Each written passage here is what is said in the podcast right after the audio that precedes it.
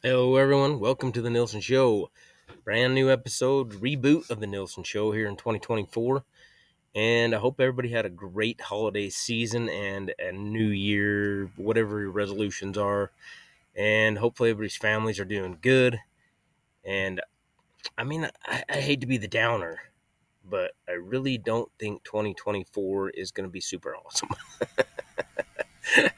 uh, I mean, there's just a lot of crap still going on that maybe not even a lot of people even know about. Um, so yesterday was January 6th, you know, the insurrection day. Even though it pretty much wasn't more than an incited riot by the Capitol Police. If you've watched any of the Capitol Police footage now that's been out, all these people started just going there to protest peacefully. They were peacefully protesting outside the Capitol. And the next thing you know, the Capitol Police start shooting flashbangs and whatever else they were firing off of from up higher on the Capitol floor into this crowd of people. And people are singing, like yelling back at them with eye, eyewitness footage from people that were there.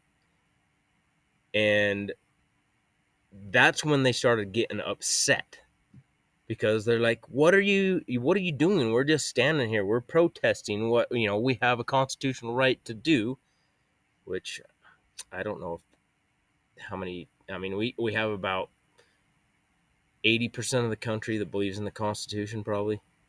I mean you got politicians that claim that oh the constitution this constitution that but will turn around and light it on fire any chance they get and they do a lot of projecting, you know, what they're doing, but they're going to say the other side is doing.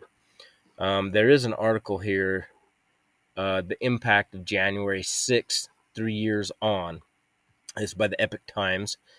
And it says that uh, it's been three years since the January 6th Stop the Steal rally in Washington ended in a breach of the U.S. Capitol by protesters. In the interim, the Department of Justice and FBI have undertaken the largest manhunt in their history, arresting over 1,200 people who entered Capitol grounds that day. The manner of these arrests and the information used to make them, in some cases, have been uh, oh have raised questions about FBI protocol amid the agency's effort to round people up. Now, uh, I'm going to take a break from the article here. There has also been reports from what you would say the airline marshals that usually ride on airplane flights around the country that are just kind of like a protective person. Well, they've been following, they've been instructed to follow people around that were at the Capitol that day. They don't know why, they're just following them around. That was their orders they were given. And now the DOJ also is saying that they're going to go and start arresting more mm-hmm. people that were just at the Capitol that day. Didn't go in the Capitol, but because they were there in Washington, D.C. at the Capitol. And we kind of know already, if you've been paying any attention and finding out any information about this, that they have been, I mean, anybody that's, so they use the phone pings of people that were in Washington, D.C video camera footage from wherever else they might have been anywhere in DC. They've arrested people that weren't even in the Capitol or, you know, and harassing people that weren't even in the country. So, where are they finding these people that they're trying to go after? Well, they've obviously got to be spying on whatever kind of information they can get off social media and, uh, who knows, emails, phone calls, whatever the heck you want to say they're using is probably the case. So with that, I mean, this this might even get into a little bit of that here. We'll go back to it. Oh, and don't mind the background. This was supposed to be kind of like my little room to do podcasts in, but it, as you can see, it quite hasn't got there yet. I'm actually even just trying out this new Clipchamp stuff that Microsoft has put out. So I don't know. We'll see how this works out. Um, more than half of those arrested have faced sentencing on numerous charges. Many of those held on charges related to January 6 have been incarcerated in the D.C. Metropolitan Jail dubbed the Gulag by critics for the treatment of January 6 defendants there. The political fallout of the events of that day continued to resonate throughout Washington and the nation as a whole. Opponents of former President Donald Trump, including members of the House of Representatives' now defunct January 6 committee, have promoted the narrative that President Trump himself was responsible for the Capitol breach. These critics have argued that the January 6 rally amounted to an attempted insurrection against the United States government and guided by President Trump. Now, they use that and they use it in the media as a way to keep pushing this insurrection narrative because they are, they seem to be very, I guess, uh, threatened at least by him, by the presence of him, and even just the thought of him becoming uh, our president again. So, you see, you've been seeing like all this trial stuff and all these state representatives from all across the nation that have been trying to I don't know, find any kind of thing that they can tie him up into court. You know, they're trying to just say, oh, he did this or that, or, you know, like that Letitia James in, I think it's what, New York, saying he overvaluated his properties to get loans from banks. Now, it would should be the bank's responsibility, and typically is the bank's responsibility, to get that information and before they give out a loan. So if they didn't do their due diligence, then what does it have anything to do with her? Other than they've they've got to find some kind of a crime. They found the person, now they got to find the crime. And uh, I think they're so. If you're not a subscriber to the Epoch Times, uh, I highly recommend it. Just do the digital version. I mean, they do papers they'll send you a paper, a newspaper, if you really like the old nostalgia. And I don't know why this thing keeps going dark on me. Going light and dark. I have no idea why it's doing that. Um, but it also gives you uh, documentaries, so you can watch these documentaries they do. And one of them is, is essentially about all that stuff. Oh, where was I here? move my page. I'm reading this off my phone. Um, anyways, I think it's only like eleven dollars a month or something for a digital subscription. You download the app on your phone.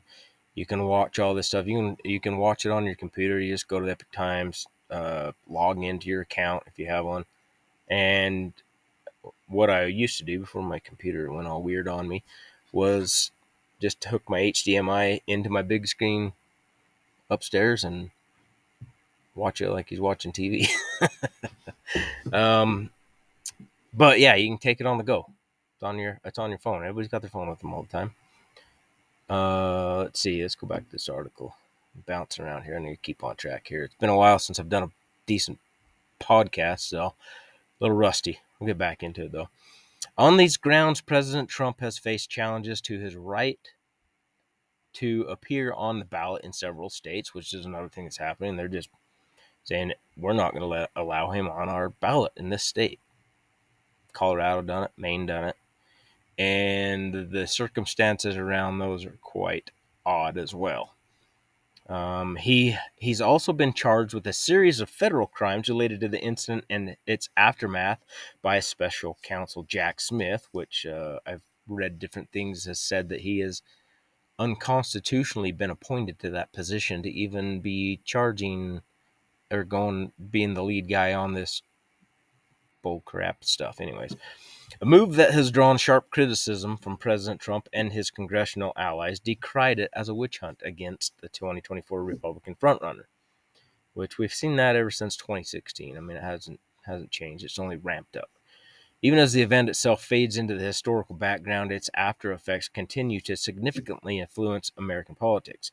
Here's an o- overview of key events that have happened in the three years since January 6th, what's to come, and the questions that remain unanswered. Arrests and prosecutions. According to the DOJ's J's most recent statistics, over 1,237 people have been arrested in re- relation to January 6th. The vast majority of these people, 1,160, have been charged with entering or remaining in a restricted federal building or grounds, including 140 charged additionally with entering the area armed with a dangerous or deadly weapon. Now, I'm not sure exactly what that even means because was that just somebody carrying a Trump flag? Are they saying that was a dangerous weapon? you know, that's the that's the tricky things you got to watch out with these things because they might be charging these people for just having a pole with a flag on it that could have been used as a dangerous weapon. Um, about a quarter have been charged with obstruction of an official proceeding, a charge that critics say has been applied to a degree well beyond its original scope. Roughly a third have been charged with assaulting, resisting, or impeding officers, including 120 charged with using a dangerous or deadly weapon or causing serious bodily harm to an officer. 70 have been charged with destroying government property, while 56 have been charged with theft of government property.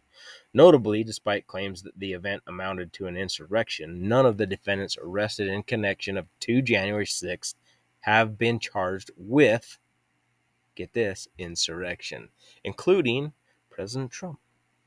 And this is why they they have no weight in their words when they all come up to the, the podium and spout off, oh, it's a it's a threat to our democracy, and in this insurrection, I'm I'm, I'm scarred for life. I was like, ah, oh. sorry. um, that's the thing. So it's like all of these people, not one person from that day, three years ago, have been charged with actual actual insurrection. The one person that, in my opinion, could be charged to the highest extent of all of it was Ray Epps. He's the one that you see on the video saying we need to go into the Capitol. We need to go into the Capitol. Nobody else that I've seen of any footage anywhere was sitting there outright calling to go into the Capitol but him. Well, I think there's finally been enough pressure that, yeah, he got six months, I think, in jail. And uh, the leader of the Proud Boys, you know, their their arch nemesis, you know, the Proud Boys, their supposed white supremacist group or whatever that's actually I don't know if he's Hispanic or black or whatever he is, or a mix. I don't know. He wasn't even in the Capitol that day. He got arrested and charged with 22 plus years in federal prison and is in prison right now, along with multiple other people that had gone into the Capitol. And why they are selecting certain people that they've actually had locked up for the last three years plus. Uh, I guess is still yet to be remained. The the one guy they had, the the big red, white, and blue painted Viking hat guy from Arizona, he got released after some of the video footage got taken out, and his lawyers basically presented it to a judge, and that showed that the Capitol Police were actually get him a tour of the place and then, I mean, there are literally thousands and thousands of hours. So, anyways, I guess back to my other point as to with the the Epoch Times they have their documentary series, and the first one I think is like the real story behind January sixth. And now they've just got a new one that dropped yesterday that I haven't watched yet, but it's called The Long Road Home, uh, the January 6th deal. Uh, so it's like the second part of that. So they've been, you know, keeping on with this story and the stories from the people that are in jail from their family members and whatever. So I don't know. It's going to be an interesting thing. I think one to, to watch there. Um, let's see. Let's go down the article here. Attorney General Merrick Garland has called this the most wide ranging investigation and the most important invest- investigation that the Justice Department has ever entered into. Now, why are we spending all of these taxpayer dollars and resources to go after people that were just simply there? Oh, uh, could it be because they were supporting Donald Trump? I, I personally, I think that's realistically the what it's amounting to for the most part. Um, there's one more interesting thing is not too long ago all these Palestinian protesters, they went in and actually physically took over the Capitol. How many people of them have been charged for an insurrection? zero. Big zero. That's okay because if you're on the right side of the aisle and doing things that uh, I don't know, the left, I guess, is what it basically boils down to. And I hate hate these labels, but just for reference points, that's a, essentially what happened. And they went in and took over the capital, chanting, you know, to free Palestine or whatever they was doing. And yeah, nobody charged, nobody arrested. I guess that's I guess that and a real insurrection is I guess okay, even though it wasn't really because they weren't taking over the government; they were just taking over the capital like the people that basically were led into the capital on January 6th, 2020, 21, whatever year it was. And I mean, you, you hear a lot from the right. Two tier justice system. Yes, yes, we have that. But we also have that same problem from the politicians on the right that are either never Trumpers. They're, they're spewing all the same stuff. I really wish I could figure out why that keeps doing that. Is that bugging anybody else but me? Oh, treadmill. The dust. I mean, it gets used a lot, I promise. Let's see if I can spin it real quick. Maybe this is better. You can just see my unfinished basement. oh, quit shaking the thing. Okay, let's get back to this article here, shall we? That's probably a little better lighting. Um, however, the FBI's tactics in making these arrests and the methods it's employed to identify and apprehend January 6 suspects have raised many questions. For instance, many January 6 defendants have been arrested by use of a SWAT team. You're dangerous. You are a very dangerous person. This is unusual, according to former FBI Special Agent Stephen Friend, who blew the whistle on the FBI's handling of January 6 cases and lost his job for it. I've arrested over 150 violent criminals, he said in a new documentary about January 6 from the Epoch Times. I never had to use SWAT. He added that really is the utmost highest level of enforcement. Former FBI Special Agent Garrett O'Boyle, another whistleblower, featured in the documentary noted odd deviations from standard procedure in the ways that information against suspect was gathered. In one case, Mr. O'Boyle noted that information was obtained from an anonymous tip uncorroborated by law enforcement, a source of information not commonly given much credence among law enforcement officers. In another, he reported that a 25 year old photo was used to identify a suspect, another deviation from standard procedure. The FBI did not reply to a query on these allegations. In other cases, information was acquired through the cooperation of social media companies and financial institutions. Particularly heading, headline grabbing was the revelation that Bank of America had voluntarily handed over bank records to the FBI of people in Washington on January 6th. So you didn't even have to be at the Capitol. They just blanket here. Here's all the transactions we had on any of these bank accounts of people that would have been in Washington, D.C. this day. All said, January 6 defendants' sentences added up to hundreds of years in prison, but the largest sentence have sentences have been reserved for those deemed ringleaders. Uh, Enrique Tarrio, that's the guy, the former leader of the Proud Boys, has been sentenced to 22 years in prison. Stewart Rhodes, leader of the Oath Keepers, was sentenced to 18 years. A handful of others considered most responsible for the events of that day have also received sentences of over a decade in federal prison. You know, and they would really like just nothing to see here. Buy our narrative, shut up, quit talking about it. Buy our narrative and just go with us. January 6th jurisprudence.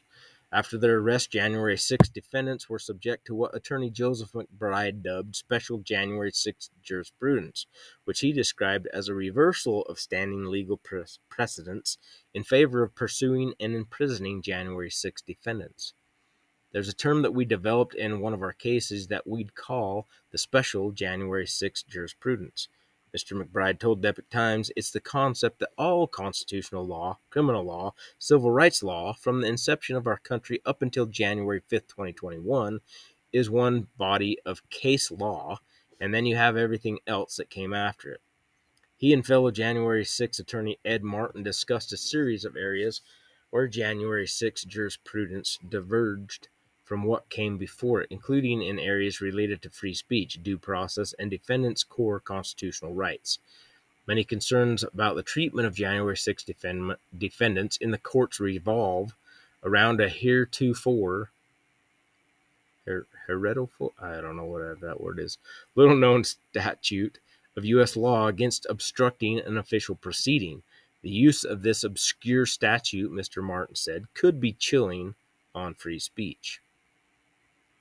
The statute developed in the aftermath of a scandal wherein Enron employees shredded documents ahead of an investigation is at its core similar to obstruction of justice, Mr. McBride told the Epoch Times. For roughly 330 January 6 defendants, however, the scope of the law has been expanded dramatically. The relevant section of U.S. law imposes a penalty of up to 20 years in prison on felony charges for whoever corruptly obstructs, influences, or impedes an official proceeding or attempts to do so. But its use in the case of January 6 defendants is unprecedented, Mr. McBride said, and could have serious implications for freedom of speech in the United States. Quote, it's an obstruction charge, and it has to do with a person or a group of people like Enron destroying evidence relating to a forthcoming investigation, he said. Did any of these people do that? No. Do you see people running around with ballots in their hands? No. Mr. McBride said, so they improperly expanded the scope of this statute in order to create this massive dragnet under which they would drag all these people into it. Mr. Martin added that by extension, the application of the law could be used to chill political speech. The law is supposed to be about evidence tampering, Mr. Martin said. It's supposed to be about altering evidence, and it's not about when there's an official event, a school board meeting, an electoral college count, a congressional hearing. With the expanded scope of the statute, Mr. Martin said everyday Americans could find themselves facing felony charges and up to 20 years in prison simply simply for undertaking any action that could be construed or obstructing or interrupting anything deemed as official proceeding. So now, if you go to any public meeting, you, you go to your town council and get up and say, You're killing babies, stop abortion now, and they gavel out the meeting, you've now committed a felony in America, he said. Currently, a case, uh, currently a case about the application of the law by federal prosecutors is pending in the Supreme Court, where the attorneys expressed optimism that it could be struck down. Uh, additionally, prosecutors in many of the cases sought the addition of a so called terrorism enhancement during sentencing, one of the several considerations that can be used to dramatically increase the prison sentences of those convicted of a crime.